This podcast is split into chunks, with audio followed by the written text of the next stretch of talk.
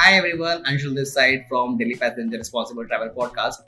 I am again, I'm still in Bali with a hot cup of Balinese coffee. It's very strong. I don't think I'm going to sleep tonight. Thanks to the nice guys at Living Seas Foundation. And this is the third podcast I am recording from Bali, and uh, this is a very unique group. I'm with Leon, who is the founder of Living Seas and uh, they are a group that are uh, looking towards sustainable travel including responsible diving and coral reef plantation that is that was a very unique concept when I heard of it. Enough uh, chit chat from my side. I would like to introduce Leon and get started with this podcast. And before we start, don't forget to subscribe to this podcast on the platform you are listening. Hi, Leon. Welcome to Daily Passenger Responsible Travel Podcast. Hi, thanks for having me. Great to be here. So, Leon, before we start, please share a little about yourself and what you do, what you like, and so I'm Singaporean. I born and bred there. But I started diving in Singapore, which is not really known as a diving location. And every time I dive, I noticed that the reef wasn't getting much better. In fact, it was getting worse.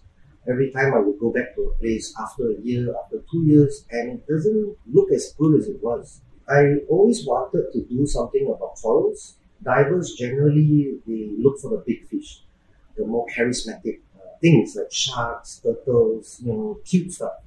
But you know, the corals are where all these animals live. And if we don't care about the corals, eventually these animals will not have a habitat to live in. So I, I, I felt that someone needed to do something about coral. Uh, so in 2010 or 2011, I actually saw bleaching, uh, bleaching event in Phuket, which was very bad. I mean, I, I went to dive this reef uh, end of 20, 2010. I went back again early 2011 like two, three months later, and everything was dead. So all the fish were gone, the reef was dead, it was covered with algae, and that made a very uh, deep, visceral impact on me. And I knew I wanted to do something. So from that point, I wanted, I started studying corals, I started joining projects, and then I expanded into Bali in 2011, 2012. Uh, started doing experiments with coral uh, 2015, started growing our own corals. And then 2017, 2018 found this current uh, methodology that we're using right now. And it's growing really well. Come pandemic and there's no tourism, no travel. So we decided to switch focus and really concentrate on growing out our reef.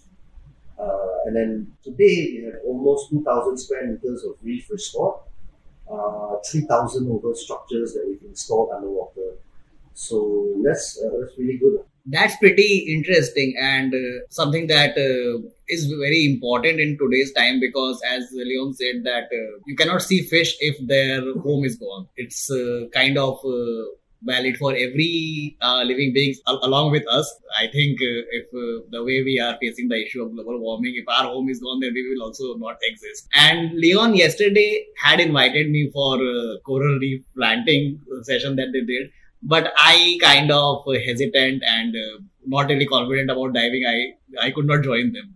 So really, how was the yesterday's uh, experience? Yeah, yeah, I mean it was good. I mean coming now that the pandemic is kind of over and travel is back, one of the things that I've always wanted to do is to make coral reef restoration accessible to everybody. Uh, it shouldn't only be the you know for universities to do or for scientists to do it should be for, you know, people need to know that the problem is there. And I think ultimately it's also that there is a way to fix it. Since, so yesterday we had 12 people, one of whom never dived before. So we had one of our instructors bring her down and then put her on the sand and, you know, she was planting her own coral. So that's pretty cool.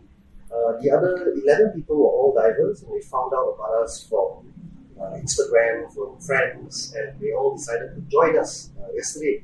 So the general feedback is they all have fun. You know, it's something, it's a different kind of diving when you go down and do something. And everyone's looking forward to come back again and see the corals that they've planted and see how they've grown over you know one or two years. Travel with a cause is a new uh, in thing these days because uh, there have been surveys like some renowned platforms, including Lonely Planet, where I've heard that people want to travel sustainably, but they don't know uh, how or uh, where they should start with. So always look for these kind of groups, associations who are doing something more important along with giving you a travel experience. So like uh, you go with trekking groups that actually also help in removing garbage from the mountains. Similarly, Leon and his team is uh, planting corals. So next time you are planning a diving activity, uh, maybe look look them up online and then book a trip with them. So when I could not attend this uh, coral diving session, I was just talking to a couple of divers I met in my last hostel in Kuta, and they actually told me that I don't really know uh, need to know how to swim for diving. So I kind of uh, regretted that why I didn't come. Are you also traveling for coral plantation outside of Bali, or currently you are only doing this in Bali? So we started a new project in Lombok, which is a neighboring island. Uh, it's about a six-hour ferry ride, and uh, we drive across the island. So East Lombok, we started uh, a small plantation. Uh, this is with uh, collaboration with another organization. So we planted that in June, and pretty much end of the year we'll go back and see how everything is growing. You know, we're all hoping everything's growing very nicely over there. Uh, but yeah, so we are also starting another project in another part of Bali as well. So know, hopefully that kicks off next year. And is there anything happening in Thailand or Singapore as well? Since at uh, the moment, no. Uh, people have been asking me to come to Thailand to see if we can start something up. I have friends there who run dive centers, but I think the legal and government uh, approvals are proving difficult to get. yeah, yeah, I can understand. Like uh, taking a an initiative like this also requires a lot of logistics and uh, yes. paperwork and all uh, it doesn't it is not as easy as, as it sounds uh, when uh, when we are recording a podcast. Yeah. i am in padang bai right now. When i was coming to bali i haven't even heard of this place. So apparently people come here to take their boats and uh, take boats for uh, nearby islands. It's more pristine compared to the other beach places where i uh, stayed.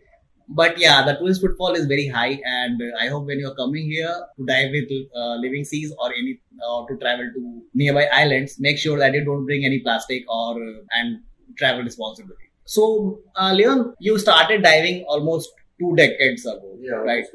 And so, what, in your observation, what is the reason that that leads to uh, dying of corals? There's quite a few factors, I think. Uh, what I've seen, you know, in my two decades of diving of course, when we dive, we go to a lot of the diving locations, and you know, tourist impact is high. You know, as long as humans are in the water, we have to go out with boats, we uh, impact the water through chemical pollution, you know, uh, sunscreen, which is chemicals, uh, the boats leak oil, you know, so all that impact kind of adds up. You know, uh, also boat anchoring, fishing activities, all these are related to tourism in a way. Uh, fishing has always been part of island communities. You know, local communities depend on the ocean for their protein. So uh, even Padang Bai was a fishing community all along. But I think last time they didn't go out with so many boats. You know, because of the influx of tourism, then you get a lot more activity. And over time, when the reef gets uh, damaged, uh, plus climate change, you get bigger storms, bigger waves. All the damage to the reef, which causes rubble, eventually moves around and damages the, the, the reef next to it. So over time, you get this thing called desertification, whereby the impact of the reef has now expanded and is damaging the good reef next to it. And then fast forward that another another decade or so, and now the whole reef is gone. So I think uh, small impacts like a like an infection that you have on your skin and you don't you don't deal with it, you don't fix it, uh, eventually it will spread. And that's what I that's, that's what I've seen myself. Yeah, uh, pretty nice analogy. I a small issue in the nature leads to a bigger issue. Like uh, if we don't uh, put out a small forest fire, the entire forest will burn. That's uh, similarly how similarly the, the reasons why coral reefs are dying right now. So, Leon, how what all things you do to replant a coral uh, during your uh, so what, what we found is that you know the coral wants to live. Life finds a way. You know, we, we see coral growing uh, during the pandemic. You know, there was no human impact, no tourism, no boats were going out. And in certain areas that are very heavily trafficked, we actually saw the coral, you know, growing back on its own. Now that tourism is back, now it's all getting covered with sedimentation again and corals are dying again. So what I find is that nature is so uh, rich and it's so it wants to live. You know, in, in Asia, anywhere you go, you can see stuff growing in the soil, even though you don't want it to grow. You know, and grow quickly. So corals in the water are the same way. So yeah, the reef wants to find a way to live. And you know, if people don't care and don't do anything, there's no intervention done, then the desertification continues. So by what we do is we put in structures uh, that help to elevate the coral away from the seabed, away from the sand, which is moving around in the waves. So when we do that, we found that when we attach a coral to it and the, the structure is made in a way that it's conducive for coral to grow on. So in about a month, we find that the coral has started to, to attach itself permanently to the structures themselves, the coating on the metal structures. And after about three months, they grow beyond, they look significantly bigger than how you planted them. By six months, they are almost touching the next coral, which is uh, normally about 15 cm away. And by one, one and a half years, they completely cover the structure so much so that you don't even know that it's uh, artificial, that, it was planted. It looks like a natural reef. So all these uh, things that we do, I mean, it's not, we're just helping the coral to grow better. Uh, that's pretty much it. So this is continuing even after tourism restarted and uh, it's not a thing that uh, was happening during pandemic itself. So what happened where we placed outside is actually a place uh, a site where nobody uh, used to dive. Uh, uh, it's com- it was completely destroyed. I think they did trawling there before so it completely wiped out the reef. And so nobody would go there because there's nothing to see. No fish live there know not much to go there for so not heavily trafficked which is good which is why we wanted to put it there so there's not so much impact from people now our site is relatively big, so people are starting to go there. But I think because they can see the structures underneath and they recognize that okay, this is an artificial reef, uh, people are a bit more aware. And I, I, like to think that people look at it and say, oh, okay, this is, this is important, that people are caring enough about it, so I shouldn't do it Yeah, yeah, obviously. And I think that uh, the awareness regarding various aspects of responsible travel in Bali is a little more compared to other uh, beach destinations because I have, I have, been planning to come to Bali before the pandemic and then the plan got cancelled and then it kept getting delayed. But what I had seen when I was researching back then was like popular beaches of uh, Bali laden with plastic. I don't see that kind of trash pollution, uh, trash issue now. Even people, the shopkeepers, even the small shopkeepers don't give you plastic bags most of the time. Uh, similarly, I think the fishing communities and the small boat owners, they also know that uh, uh, how they can help in uh, preserving as much as they can. Obviously, they too have to sustain their living, but I'm really glad at some place, some tourist destination in the world, it is more prevalent and i hope that this practice uh, catches on and uh, the messages message of uh, people like leon living seas goes to other places as well. Let me let me add on to that a little bit. Uh, the thing about bali is it's a very spiritual place. And people here hindu culture here they grow up with Tri Hita Karana, which is basically people, earth, and spirits.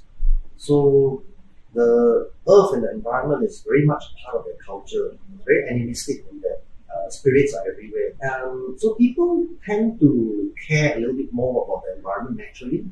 But what the problem is, is that there isn't any formal municipal waste management system. So I think even though people in Bali can care about the environment uh, fair bit, they are hindered by the lack of a proper waste management system because it's not developed by the government.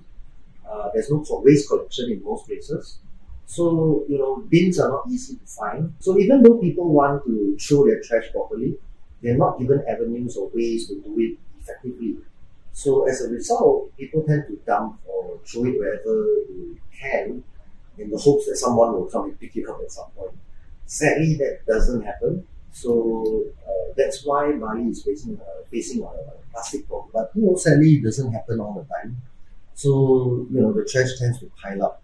It's quite sad, which is kind of why you know a lot of the trash actually comes from tourism.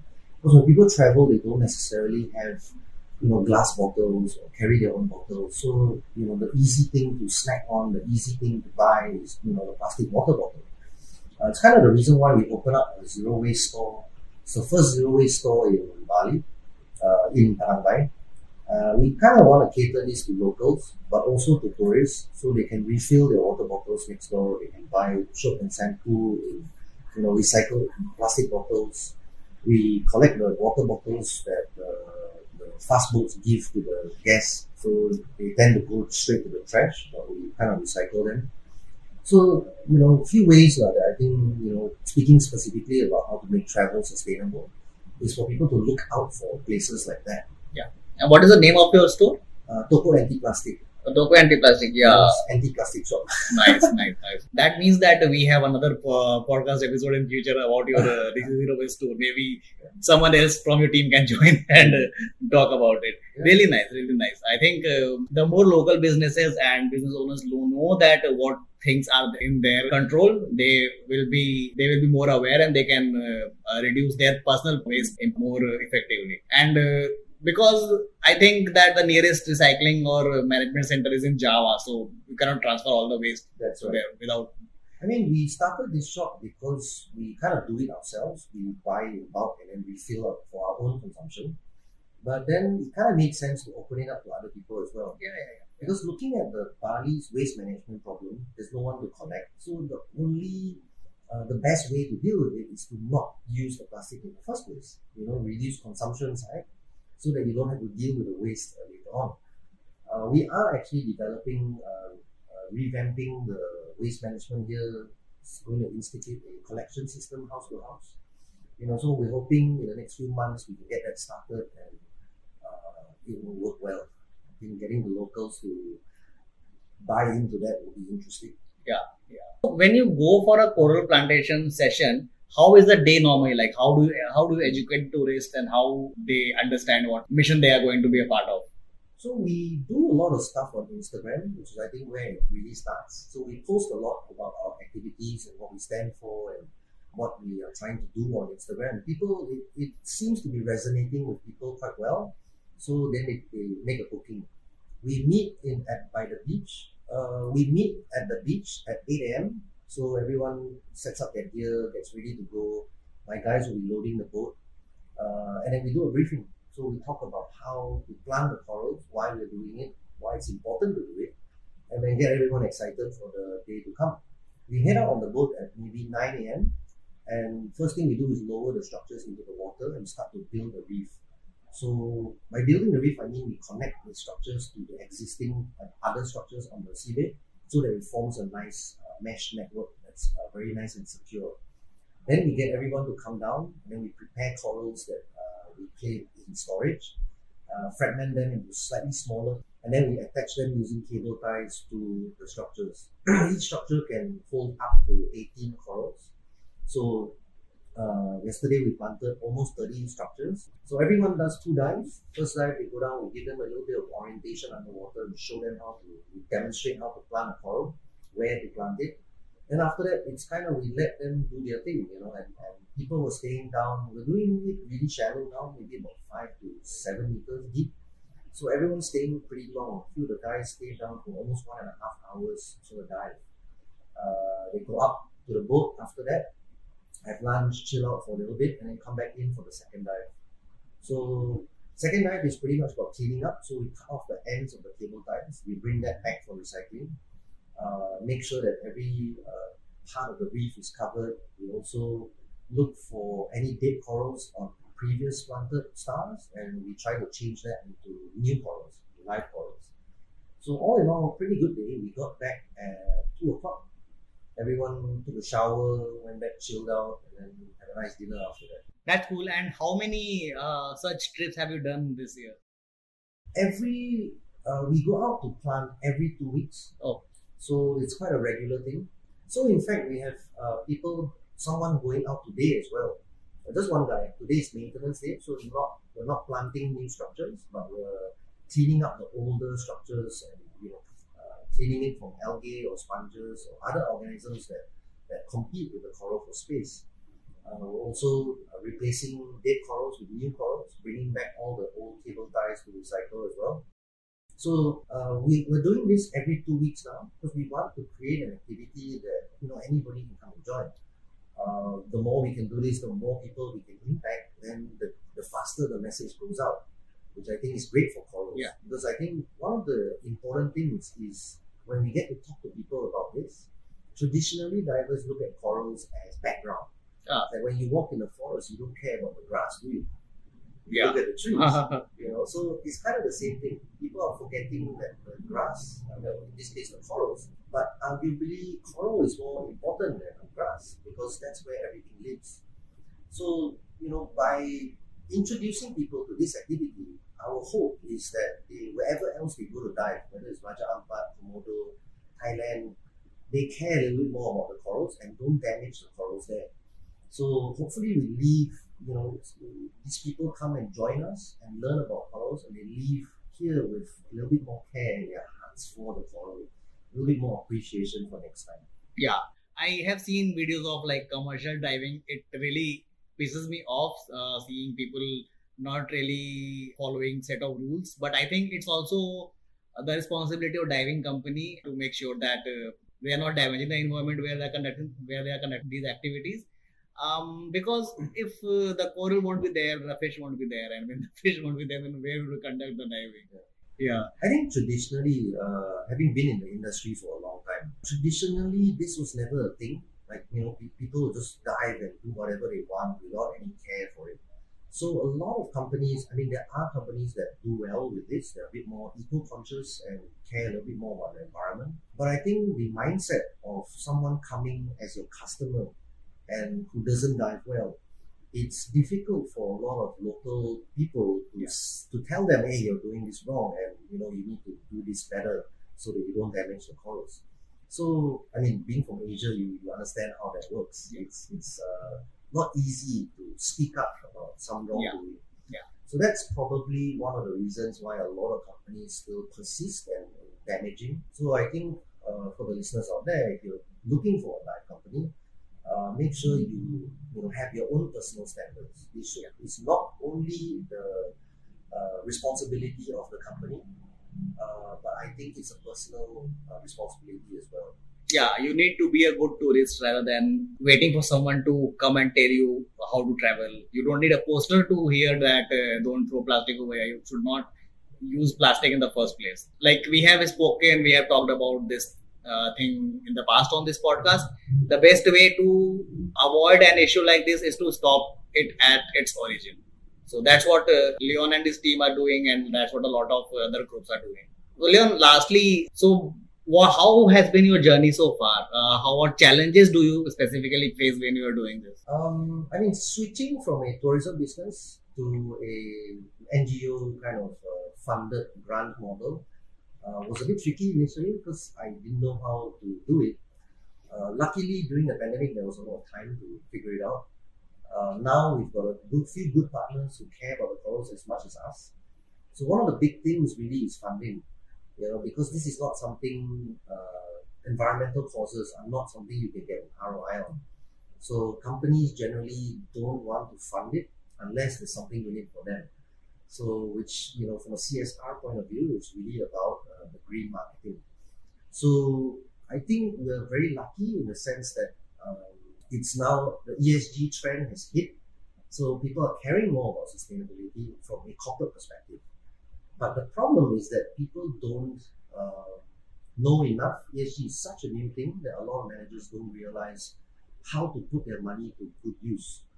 Uh, in fact, a lot of the, the news that we hear is really centered around carbon, Yeah. uh, net zero, carbon decarbonization. And a lot of these are also PR activities. Don't add anything because exactly. yeah, Exactly. So I think the comparison here is uh, carbon is it's, it's intangible, it's very abstract. How much carbon do you use? How much carbon can you reduce in the end? As long as you're living, breathing, uh, consuming, you are producing carbon dioxide. So if you ask me, that's not good enough. Uh, I think we as a human race need to move to uh, a model where it's more action oriented, where we take action and grow something, regenerate something, restore something, uh, and bring things, bring biodiversity back. yes, That I feel should be where you know ESG funds go into impact projects that, that you know make a difference, that you can see a tangible difference. Whereas you know uh, if we just focus on carbon, then you know you're you're just moving the carbon around. People are still going to pollute. There's no way to get to absolute zero. That's what I believe. I have worked with uh, mountain cleaning groups, and while they have made sure that the amount of waste that uh, that is generated in tourist, touristy areas comes down it's still there in a way or another. So you cannot get 100% rid of it if you don't uh, stop it at its source. Exactly. and uh, the other uh, thing is that um, as you must have we are recording this podcast in the month of july. The july month is coming to an end but uh, as a lot of uh, scientists and associations uh, said have said that uh, july was the hottest month of in in many many years so this will only continue if you if we don't act if we don't make our uh, travel more regenerative, more transformative rather than just adding places to the bucket list. It's not going to uh, do anything to our planet or our, our, our personal life or the future generations to come. That's a very good point. And with this, we have come to an end of this episode. You can connect with Leon and Living Seas on their social media handles. You can look for Living livingseas.asia on Instagram or Living livingseas.foundation. and uh, you can also stay updated with their upcoming dives on the instagram and also on the website. All the links along with my social media handles are mentioned in this episode's description. So make sure that the next time you're coming to bali and you want to dive indulge yourself in an activity like this. Make sure that you give this episode and the podcast a five star rating on the platform you are listening so that it catches more attention. With this i like to bid goodbye this was anshul i was with leon and uh, I will be back with a new guest and the new host soon.